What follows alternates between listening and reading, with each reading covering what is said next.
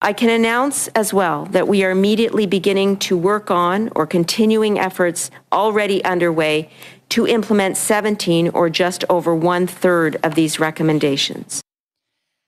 That is the voice of Anita Anand. You heard in Karen's newscast that uh, this is a big story today. The recommendations handed down in the report by Louise Arbour, a former justice in the Supreme Court of Canada, quite the telling document, uh, certainly addressing some significant issues well known within the Canadian military. And we want to talk through what this report might bring when it comes to change in our military. Uh, the sexual misconduct crisis is what we've witnessed over years, decades, in fact. Uh, the last 28 years have been referenced. I want to talk it through with with a very learned individual on the subject matter of the military as well as the law. He is a retired colonel. You've likely heard him here on the station before. Michel Drapeau joins us, principal and senior lawyer at Michel Drapeau Law Office the first established private law firm to practice in military law. Thank you so much for being with us, Colonel. You're most welcome. Well, how did you assess or how did you consume what was shared publicly today uh, in Louise Arbour's uh, report? It was a major event. It was an encyclopedic report. It's over 500 pages, wow. and it covers the waterfront if you talk about culture, uh, from that that exists uh, between men and women in the forces, the senior leadership, how do you select general officers? Uh, what kind of assessment, performance assessment that they're being conducted on them? Uh, the, uh, the, the, the grievance process, the complaints, compl- uh, and so on, so on, so on, so forth, and the military justice system, because all of these activities and and and and procedures are all interrelated. And what comes across is that the Defense Department, or more particularly the Canadian Armed Forces, have not moved with the time. They are isolated. They have procedures in their justice system, among other things, that are unique to them and quite adverse to the victims and, and significantly different uh, from a procedural fairness perspective when it comes to being a victim of sexual harassment or sexual misconduct. So it's a major change required, and, and the change has to come at the very top. Uh, the ministry, in fact, uh, right off the bat said she accepts, in principle, all recommendations. 17 of them will be immediately worked on. The rest of them will be reported on to Parliament by the end of the year. Uh, so, and at the table was both the the deputy minister and the chief of defense staff, and they didn't have very much to say. The minister was uh, central and was obviously in command and obviously knew the intricacy of the report. So to me, it's a major event.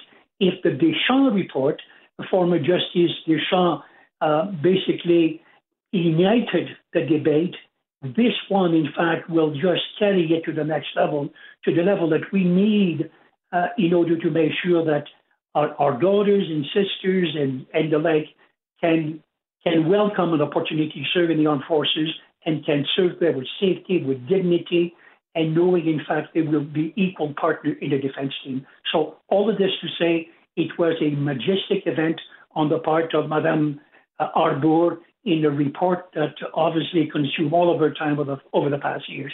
Well done, and I think we now have more than a blueprint we have detail, detailed recommendation what needs to be done, how it's to be done, and and uh, and basically how do we get to the next place. We're with retired Colonel Michel Drapeau, a principal and senior law at Michel Drapeau Law Office. I think it's fascinating that you're the first established private law firm to practice in military law. There was a piece of this. I, I watched it live, uh, the press briefing with uh, the the the the crew, the group that you just explained there in this monumental moment, and then I recorded it so I could watch it back and really absorb some of the pieces of the puzzle. And one of the pieces that really hit home with me was when Louise Arbour uh, was speaking to her report and talking about how she felt that there was not necessarily a need for there to be outsourced oversight of the military uh, and because there was a lot of you know concern over self policing and and and how the inner workings. I mean, when we talk about the top two um, in in the Canadian military really being um, c- corrupted by this scandal.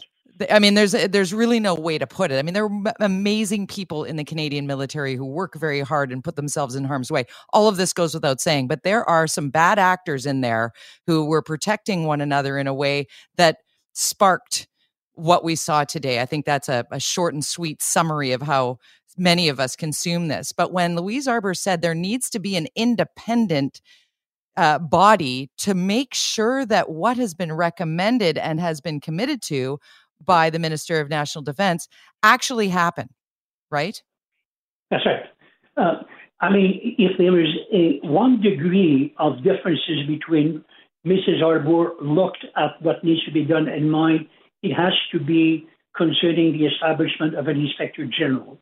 And right. she says, I don't need one, an inspector general, just to look at, at sexual misconduct. And on that basis, I agree with her. An inspector general goes above and beyond that. He looks at uh, at procurement issues, at uh, you know dishonest, uh, uh you know whatever uh, uh, back channel dealings. If that were yes, loopholes, abuse of powers, and so on.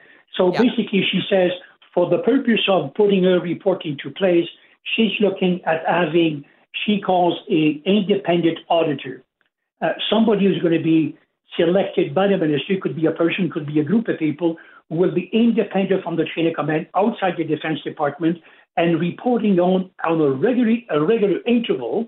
Mrs. Arbour almost suggested that on a monthly basis, the progress being made and the obstacle being uh, being uh, faced by by DND because DND has got the uh, the the you know the capacity uh, to delay anything. You know, for instance, and Mrs. Arbour covers that in her report.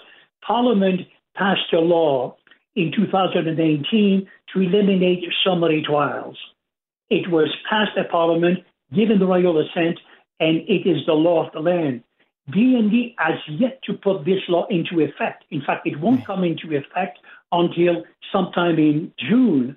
Uh, I mean, it's um, so DND can do that, and they've done this successfully a number of times. So she wants to have an auditor general reporting to the public as well as to the minister and telling us what progress is being made and whether or not the set objectives are being met. So I have to agree with her. I, I, I still think there is a need for an inspector general, but this argument will have to be for for another day.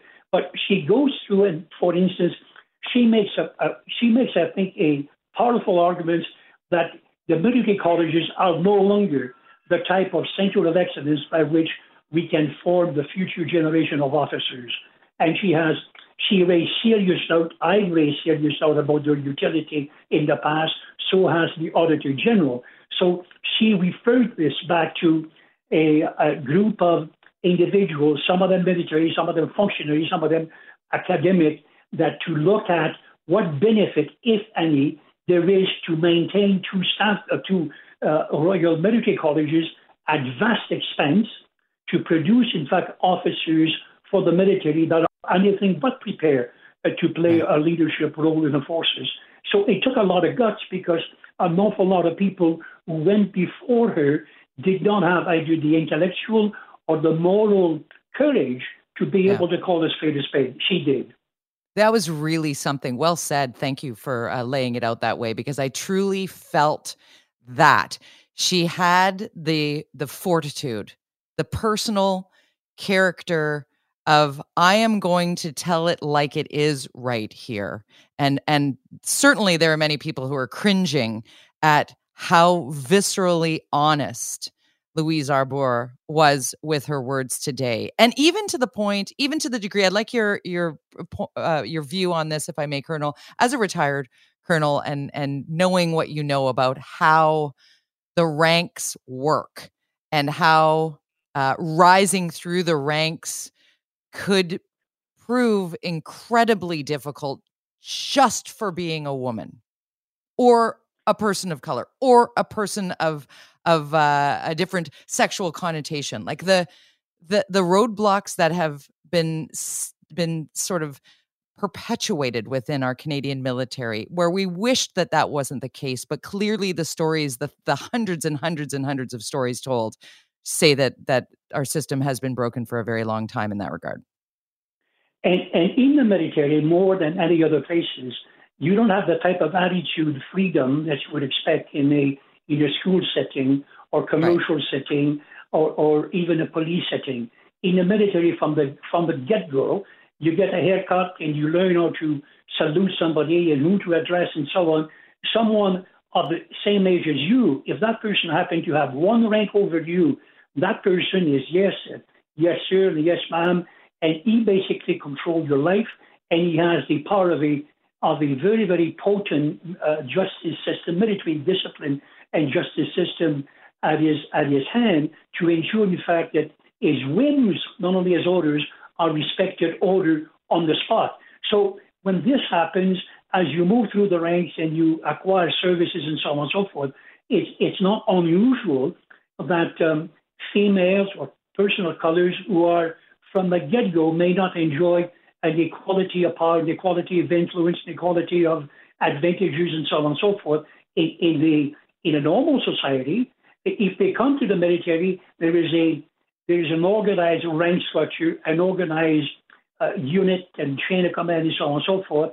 And even if you want to have your voice or your complaint or your grievance uh, heard, it's very difficult for you to do anything but to go to the chain of command. And the immediate, uh, the immediate level in that chain of command may well be your harasser or your aggressor or somebody, in fact, who don't want you uh, to express your discontent, express your complaint, and so on. So when you do this year after year after year after year, even if you if you come up in ranks, um, you, you've conditioned from the get go, and th- this is the culture that needs to be, if not changed, needs to be addressed and corrected, and in some ways purified.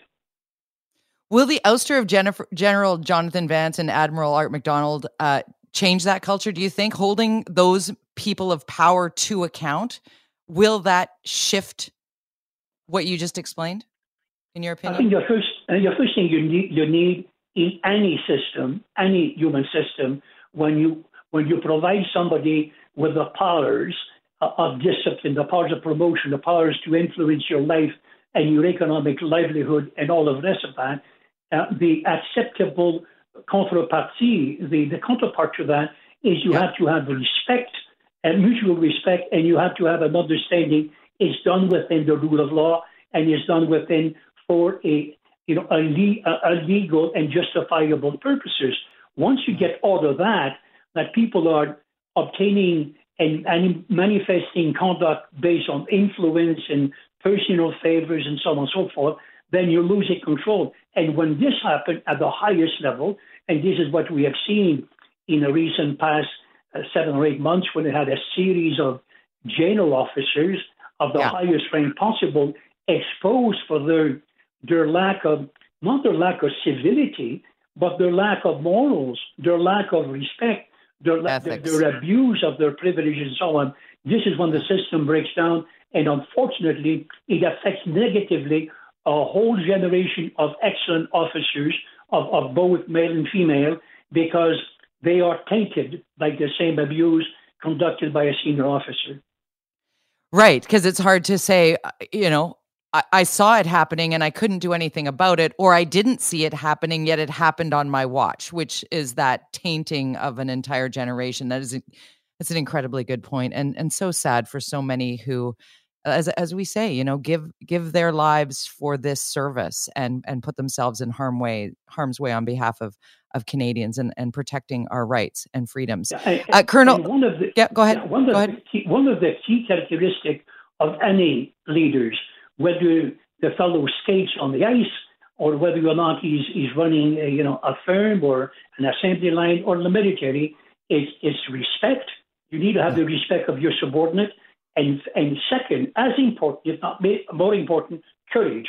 Courage to do what is required Courage should do to prevent something that is wrong to your, your subordinate. I mean, you're there, if not as a father figure, you're there and you have, in fact, you have supervisory power over that person, but you also have responsibility towards that person to make sure no arms come to that person. And that requires mm-hmm. courage. And what we have seen in the recent past, over the recent years, is absolute lack of courage on the part of senior officers, some of their immediate subordinates, in not doing what was required for them to do to ensure there was no, you know, no sexual abuse, no sexual misconduct. Instead, there was proper reporting and proper investigation of it.